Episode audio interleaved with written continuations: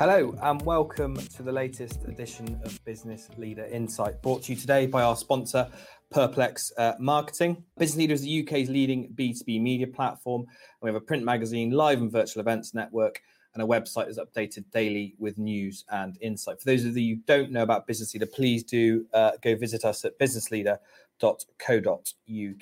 This live interview series is seeing us talk to interesting business figures, and for today's interview, we're delighted to be speaking to Spencer Matthews. Spencer's frequently appeared on British TV screens, first making his name in the E4 series Made in Chelsea. He is also a keen investor and founder and CEO of the Clean Liquor Company, which we'll be finding out more about today. So let's begin. Welcome, Spencer. Hi. Thank you for joining us today. How are you? I'm very well, thank you, mate. What a lovely day this is. And very exciting to be talking to you. Thank you very much for having me on. Definitely. It's a beautiful day to be inside doing an interview, isn't it? But Indeed. I mean, we'll kick off, Spencer, by just talking about your early career. I mentioned in the introduction your starring role in Made in Chelsea. I believe you were working in the city at the same time. Can you just give us an overview to that point in your career? Sure. I tried my hand at a few bits and bobs before kind of settling in finance in the city, a decision that I kind of took mainly to try and follow in my brother's footsteps, who's successful in his own right in funds. Ended up working with one of my best mates at ICAP. Incidentally, his name's Max Keeper White. He now works with us here at Clean. And we, Made in Chelsea came along at a kind of similar time. So I was at ICAP, broking forward Swiss francs, and we were having a great time. And I felt like it was my first real kind of proper job, I suppose, in the city. I'd had two jobs prior to that, working at Blue Index and City Index, and then ICAP's kind of where I landed. About a year before that, a couple of friends of mine had pitched a show idea called The Big Smoke to a production company. We shot a pilot, which was evidently rubbish and never went anywhere. But that kind of led to the Made in Chelsea discussion when they were casting, and it was initially called Chelsea Girls when we had our first interview. That went well, and I ended up doing both. I was working at ICAP during the day and kind of filming by night and taking these kind of taxi motorcycles to get from work, which, you know, people who work in the city will know that ICAP, you're in at 6 a.m. and you leave at, 5, 6 p.m. And then I was filming from 6 till 10 usually, and often had to entertain clients after that. So it was a very busy year, that one, and kind of unsustainable.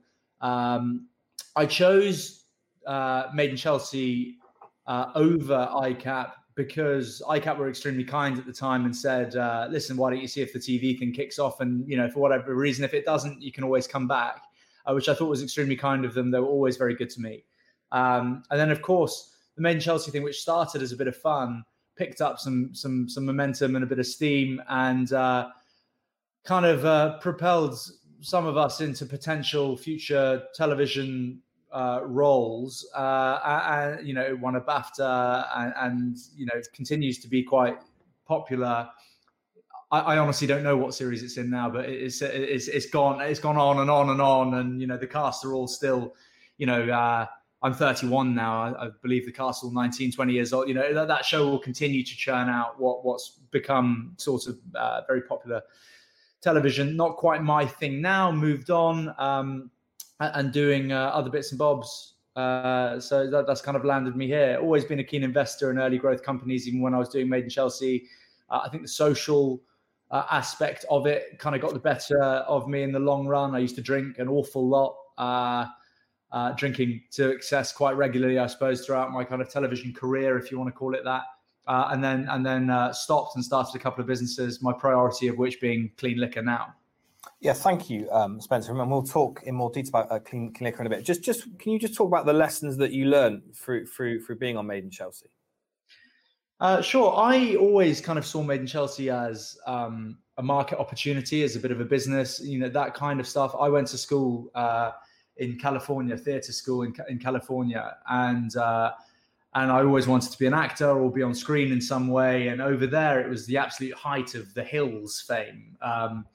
I was quite pally with Brodie Jenner at the time, and I couldn't quite understand their career path. You know, it was incredible to see the level of fame that they had. And of course, at the time, it was quite attractive when you're young.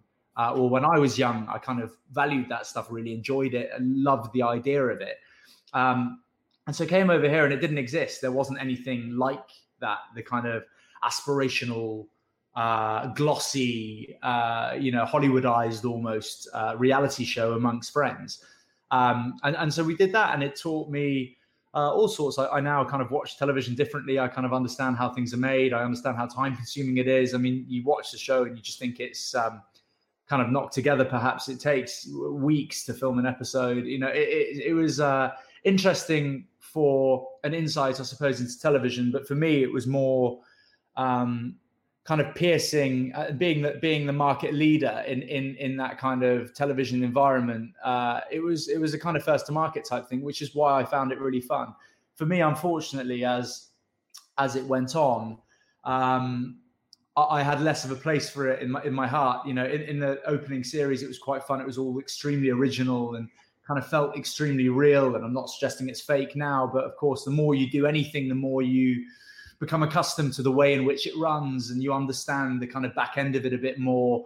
And it just became less of a career opportunity, I suppose, for me. It taught me to just really question what it is I want out of my life. And do I want to be a reality star? Do I want to be seen as a reality star? Is this going to lead to a real job in television? Do I even want a real job in television? You know, so it was kind of, it dragged on a lot longer than I thought it might. I was on that show for 6 years, I think, seven years. So yeah, for me, it was an opportunity. The love was as valuable as the hate to me. Obviously, we're there to create drama, so you would understand how to market it, I suppose, looking at it. You know, if you're just yourself all the time, it became boring. So people had to push themselves to create entertainment for people. And I don't know, I found it as a working environment. I thought I could try my hands and probably be more efficient elsewhere. So made the decision to leave. But it taught me all sorts about structure and the television side of things, I suppose. Moving on to the Clean Liquor Company, what inspired you to set up the business? My own relationship with alcohol had to change. It in itself was unsustainable and becoming quite unhealthy. Having said that, I would drink to excess very regularly. I wasn't a terrible drunk by any means, always life and soul of the party, always happy. I didn't feel like there was a big grey cloud over me. I don't think I was drinking for any reason other than having developed bad habits with my social life. But it was kind of unsustainable. It got to the point where we were going to have our first child, Theodore, in about 6 months. And my drinking had spiraled out of control is the wrong word again. It was just regular and a part of my normal life. So I would say that I was certainly an alcoholic, or am an alcoholic. I honestly can't get a grip on the terms of how you explain drinking habits to people. I think it's outdated and in many cases wrong. But I certainly used to drink too much. So obviously when you go sober, I was a bit sanctimonious to begin with, and my life was so much better. And I just, you know, loved every part of my new life and my new being. You know, you feel like a different person actually if you do drink to excess and you pump the brakes. It's the change is unfathomable, very different anyway for me. In terms of creativity, productivity. Anyway, so ended up at a dinner party, and somebody gave me a non-alcoholic gin and tonic. And I'd never heard of that before. I thought it was an amazing and incredible concept. And the brand that was served to me was Seedlip. And I looked into it and I read everything there was to read about it. And they didn't present themselves as an alcohol-free gin. It was something completely different. It was made with peas and hay and I found it very interesting. And I read the backstory of Ben Branson. I reached out to Seedlip to see if I could be involved in some way. They'd been trading since 2014, so they're in 25 countries at the time. But for my knowledge of the industry that I'd never heard of them. I'd never heard of the category. I had no idea that alcohol-free alcohol was a thing. And it turns out it wasn't. It was just them at the time. So I looked into creating my own brand, but really taking their awesome idea and kind of working on top of it and simplifying it and making it more accessible to the consumer, and more understandable to the kind of layman or somebody at the bar. There's a lot of negative connotation surrounding not drinking. Socially, it's still deemed awkward. And in many ways, your legs pulled a bit if you don't drink. And not drinking is a very positive life decision, and you can't label it as anything other than that. So it's funny that the mental kind of stigma surrounding alcohol is still that alcohol is glamorous, alcohol is cool.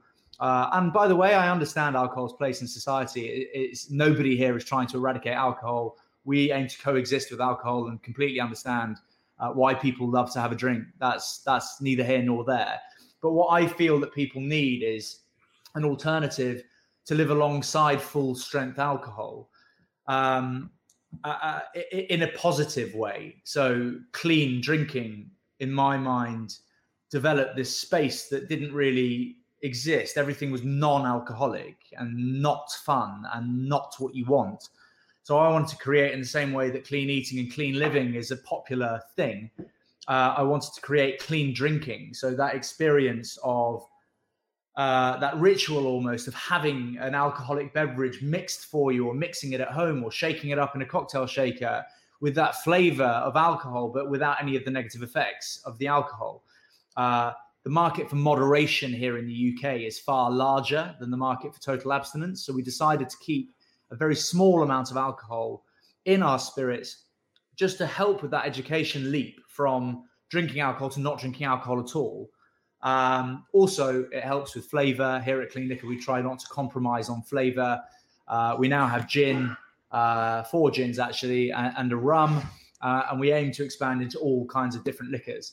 And it's really exciting because it's kind of a new and a fresh look at things. And we are at the forefront of this emerging market that is growing incredibly quickly. And we're achieving some really fantastic numbers really early on, and gaining a lot of momentum going into our second raise at the end of this year. So looking forward to it. I know you're live from your new HQ today in Southwest London. I mean, how has lockdown affected the business, and has it changed your approach and the way you're going to go forward with marketing? Absolutely. I think lockdown had, we had no choice but to completely reevaluate what our year might look like. We had big, bold plans for this year. Our financial year started in April, and we were throwing the kitchen sink at marketing and awareness. We have data that suggests that roughly 90% of the people in the UK don't know that this kind of product even exists, let alone go out and buy it. It's about it's between a 500-600k retail monthly sector at the moment across all brands and all SKUs. And that's penetrating less than 1% of UK households. So you can imagine when that number is 20%, 30%, 50%, 60%, there'll be many more zeros added onto the end of this already exciting marketplace. So my vision is, we need to get it out there. We need to talk to people about it. We need to kind of inspire people to make positive change. And this is in no way targeting people with alcoholism issues per se. This is just, if you have 5 gin and tonics and you feel like you only really want 3, try having a couple of them clean. You'll be out the same amount of time, having the same social experience, but with, less alcohol, up to half the amount of alcohol, actually, if you drink one on, one off type situation. Or if you don't want to drink alcohol at all, like I don't, when you mix one of our gin and tonics with tonic water, you're below the alcohol-free limit in EU legislation anyway. So you're effectively drinking an alcohol-free product. There's more alcohol in a banana and a loaf of bread than there is in our CleanGin or CleanRum. So, sorry, I always go off-piste. But I suppose, we were looking to spend a lot of our initial seed raise, I suppose, at marketing, at household penetration, But actually, it served us really well to just halt on that, focus more on talking to the consumer, develop products during lockdown at the distillery, and sell those into the consumer, make more of a big deal of a direct-to-consumer business than our on-trade side of the business, which is currently just completely off the cards. And it's just been really exciting because actually there's no good kind of penetrating the minds of the public and UK households if you don't have the distribution. So it's all very good and well, everybody knowing who you are, but if they don't live next to, you know, a retailer where the product is on shelf, they have to come and buy it through you. And it's a big ask. A lot of people enjoy, you know, doing a weekly shop at a retailer. So you do need both sides of the business. But also we've really used the time just to grow our social media following and communicate directly with almost everybody who buys a bottle from us, seeing how we can be better, seeing what they like, what they don't like. The three flavors, rhubarb, elderflower and raspberry gins, which just came out, were voted for by the public during lockdown. And, you know, we actually sent out bottles to people who have spent the most with us in the past free of charge just for their feedback. We have over 900 reviews now on Trustpilot that put us at 4.6 stars, which is heads and shoulders above all of our competition.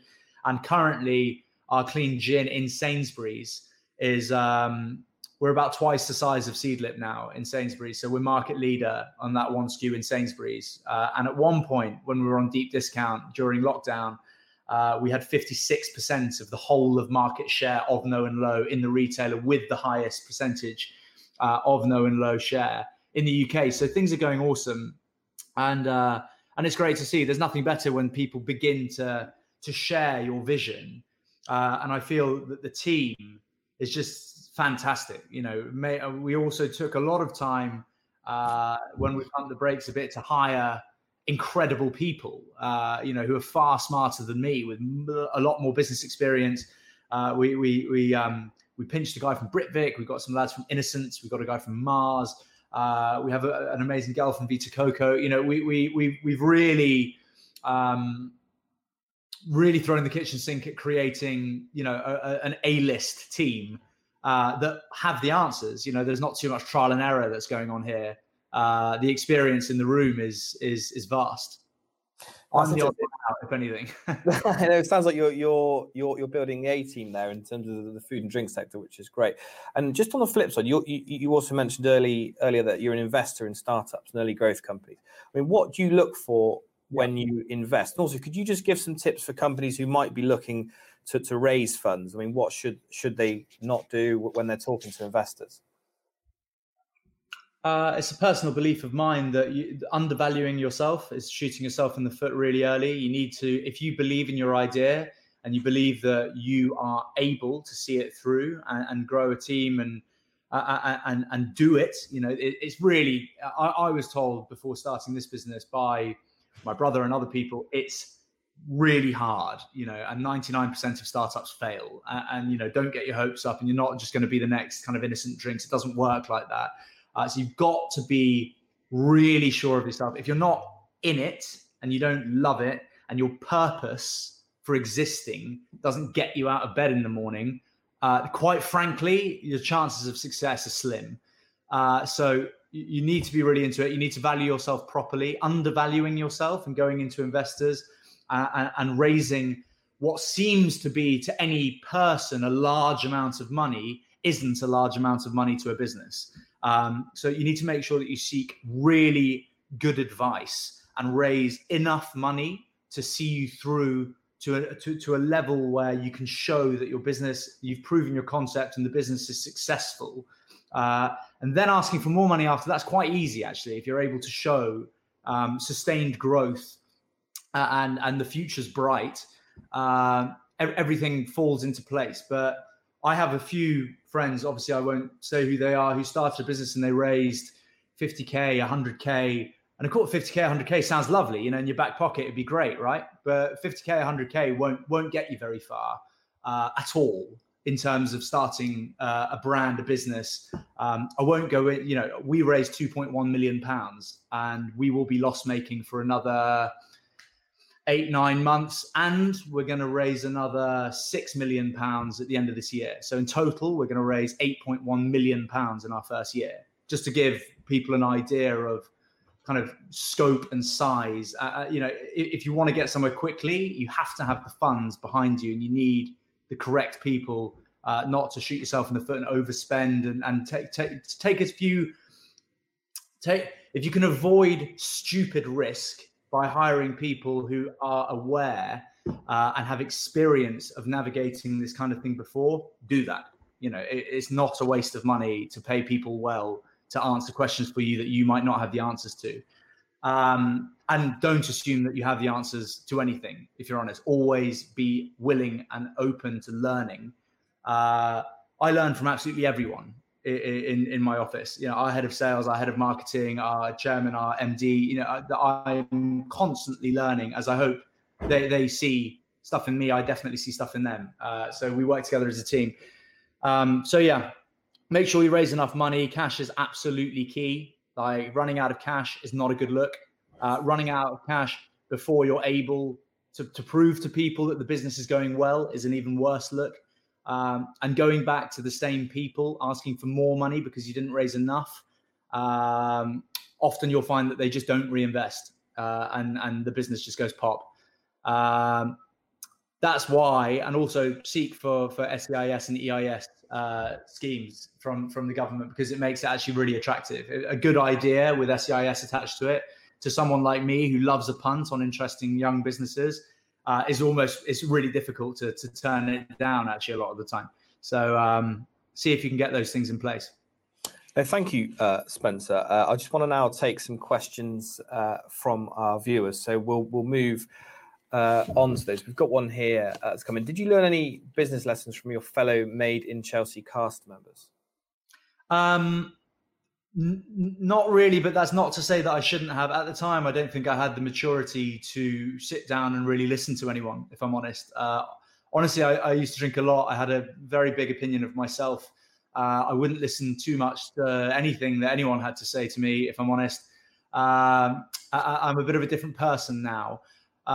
Jamie Lang's business is a fantastic business. It's been going really, really well for quite some time. They've just secured a big deal, which I won't spill. I'm not sure it's public, but you know, that is a great business, and I could have learned all sorts from him. We now have lovely conversations. We're still very close friends. We have a podcast together, obviously, and I wish I had turned my attention to business earlier. I don't know how much I could learn from him per se, but his business is great. I'm not sure. I don't mean to be unkind.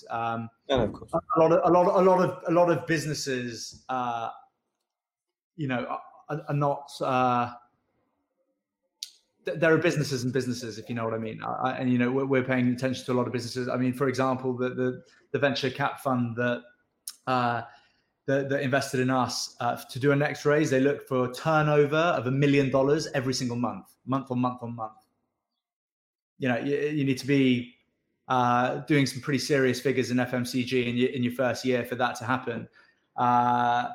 So, you know, not being unkind to anyone, but not all businesses have the same kind of aspirations and goals as other businesses. So in that regard, I haven't learned too much from my castmates, no. No, thank you for that. How important has your social media following been for the expansion of the Clean Liquor Company? Very. I think in order to rely solely on social media or my or my following, I suppose, to launch a business, it is obviously very helpful. To sustain growth and to shift a business internationally, it's going to make no difference whatsoever. We're launching into America early next year, DTC, and nobody knows who I am there at all. So I think the authenticity of the founder and the story that's attached to the founder is arguably more important. In order to get 100,000 followers in your back pocket, you know, who you can talk to straight away, yeah, of course, it's been very handy. Also, you know, relationship with press and having PR and being able to call a distillery and they take your call because you're that guy from TV is all helpful stuff. But, you know, Nike, for example, post, I think it's once a month, and they have, you know, tens of millions of followers. Nike would survive without social media. It's a bad example, obviously, because Nike is Nike, but you know what I mean? It's helpful, but not essential, actually.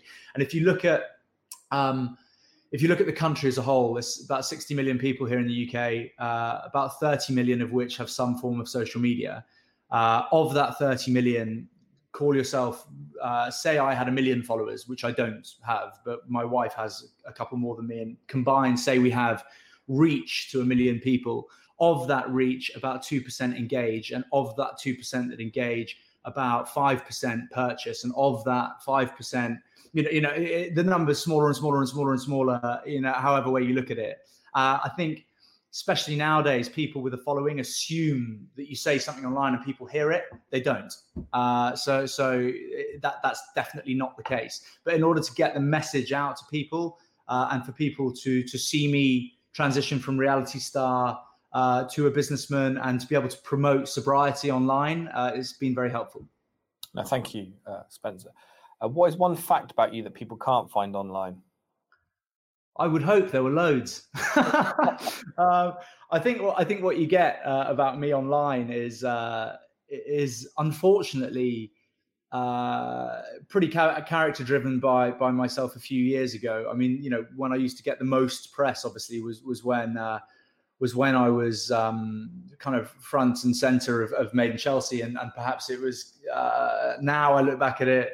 Not with regret, but slightly, I wish I'd probably done things a little bit differently. I don't think I quite thought that it would be as successful as it was, and it was all a bit of fun, but actually things do stick with you a bit. And I think that's a shame because, I'm couldn't be more happily married now to my best friend, it's a second child on the way, business obsessed, very driven, very passionate actually about a lot of things. I'm not sure any of that kind of came across in my early kind of TV career. So I think, but I also think it's very nice to separate the two. I enjoy a private life, actually. I love promoting my business and talking about my business and doing trade press and being in the press for that reason. I have very little interest in being in the press just about myself and talking about my life, and I've become a lot more kind of private as time's gone on, I suppose, because the real value I think in my life and hopefully future legacy is held in business and hard work and less about my own ego. Thank you. Those were the questions. I just want to say thank you again to Spencer and our sponsor Purplex. A final word from yourself, Spencer? Just that it's been a great pleasure. Thank you so much for having me on, and let's keep in touch. And lovely to meet you, mate. All good. Yeah, thank you. Likewise, and thank you for your time and good luck with the business.